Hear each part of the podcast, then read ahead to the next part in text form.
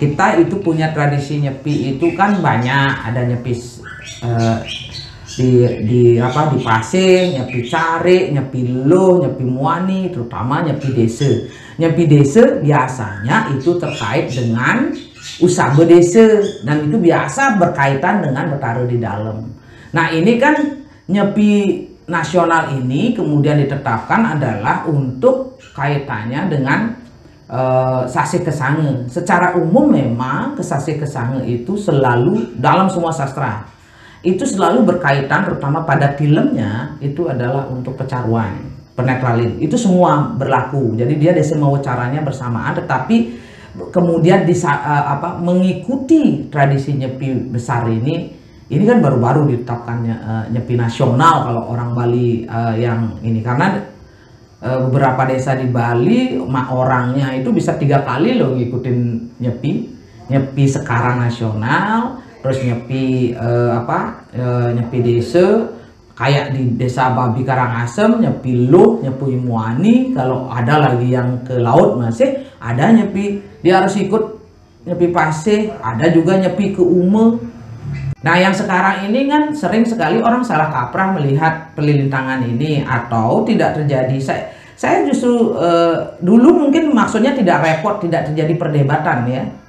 Kalau zaman-zaman dulu itu kan kita sering misalnya menetapkan galungan nadi, mentepuk ya purnama dan sebagainya itu terjadi begini. Sekarang purnama kamu tetapin odalan. Kalau terjadi gerhana beda lagi. Itu harusnya besoknya gitu kita harus mulai lagi e, modalin. Karena kepangan dianggap. Karena itu kita kan mengikuti Surya Chandra e, e, kalendernya. Sekarang itu kan ditiadakan lagi ngalih praktis nih. Itu. Kalau misalnya alasannya karena nah ini kita modalan tepuk misalnya harus di puru desa nih dan sebagainya sebagainya. Wenang sang maurat seni mungkin itu berhak pemerintah gubernur, pak wali kota, bupati, semua duduk bersama-sama. Kita kan punya bendesa agung, kita punya kan karena napi makin jaga puniki kadesa puniki niki fakta. Nyalahin napi tentu tuh sastra dan nah irage gerhana bulan ini pidana uh, odalani mu ulang. Ke, sekarang ini kan lebihan kan gerhana bulan nih.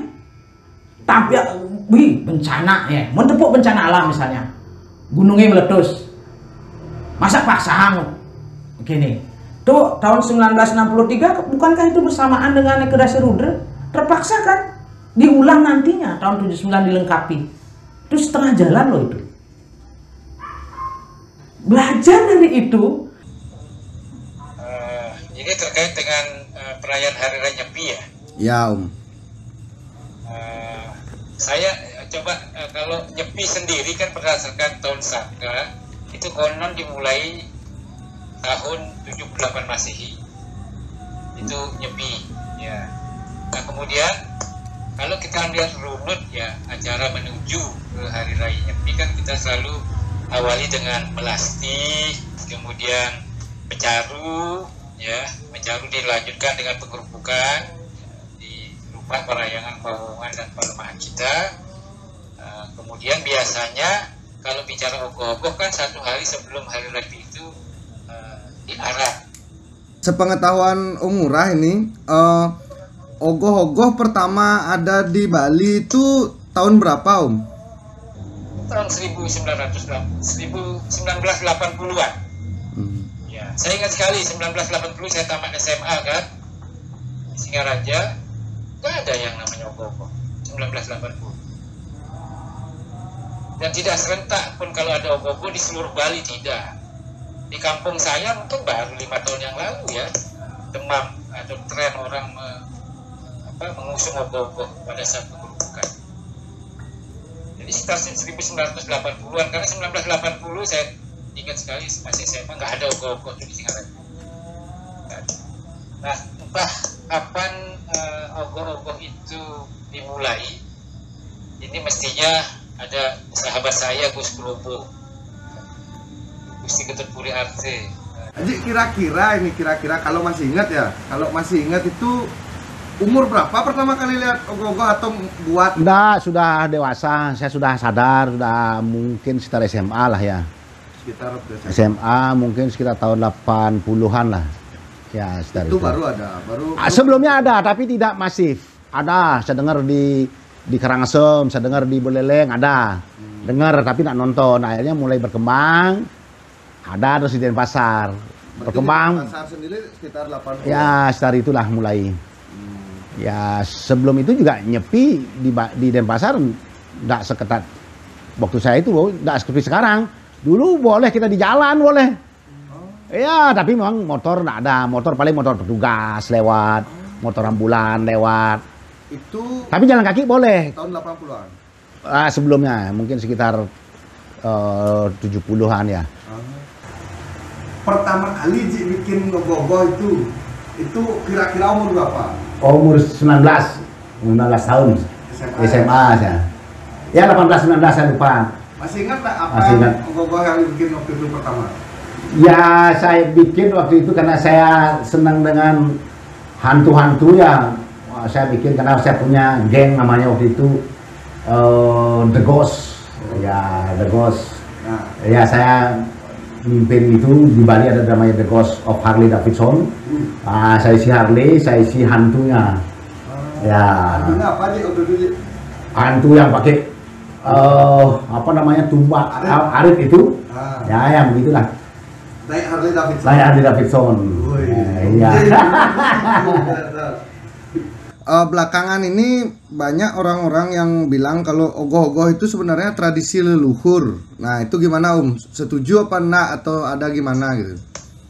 leluhur itu kan sebenarnya sebenarnya ya kalau definisi leluhur ya siapa pun apakah orang tua kita ibu bapak kakek nenek gitu kan yang sudah mendahului kita sebut leluhur ya kan R3 lah kita stanakan di ruang 3 itu itu leluhur terkait dengan ogoh ya barangkali eh, hasil karya leluhur leluhurnya yang baru-baru ini meninggal barangkali yang pernah ikut menjadi bagian daripada eh, pembuatan tradisi ogoh bisa saja gitu loh tapi kalau ditarik ke persoalan leluhur leluhur leluhur yang mana itu masih jelas. Ya.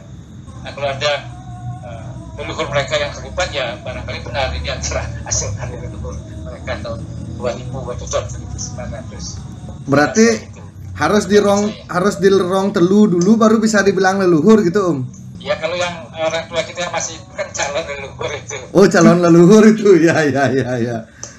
Eh, tidak diberikan izin untuk adanya pawai gogo. Nah, tapi kemudian banyak nih eh, anak-anak muda yang wah nak apa saya nak takut nak tetapnya pawai gitu istilahnya bengkung lah gitu Iya, iya. dengan nah gimana menurut Ji ini eh, soal eh, apa namanya eh, himbauan dari pemerintah dan sebenarnya ya, apa yang harusnya kita lakukan gitu deh. ah saya dengar sih sudah ada itu dari pemerintah pasar kalau salah. Bahwa ogoh yang sudah ada ini jangan di diparadekan pada saat eh, pengerupukan tapi nanti setelah mulai mereda katanya. Ya ditunda. Ditunda gitu. Ya bagus bagus. Sebagai bentuk ini biar mereka kecewa tapi bahwa ada yang ngotot-ngotot sekarang ini memang kalau saya boleh himbau ya kita nak paham juga apa itu corona.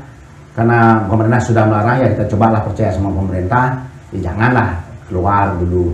Toh juga tanpa ada ogoh juga eh, pengerupukan jalan kan. Ya jangan lagi isi bentak-bentak.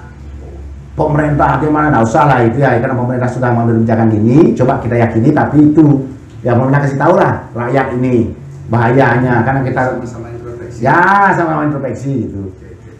Janganlah kita menjadi kekanak-kanakan di hadapan dunia dalam kondisi yang sangat menyedihkan seperti ini mengatasnamakannya tradisi ini cek hati lagi ngenahnya teh yang seharusnya diadakan betapa cerdasnya kita betapa arifnya kita di tengah tekanan ekonomi tekanan sebagainya bahwa kita sangat diberikan oleh para leluhur kita justru kebijakan yang fleksibel sekali dan kalau merasa tidak nyaman coba matur yang hidup pedande matur yang manen mendue genah niki penikan guru wisesane. Kalau saya saya sangat berpihak pada himbauan Presiden Jokowi pada Pak Hoster pada wali kota Pak Raimandre dan sebagainya itu. Kenapa itu?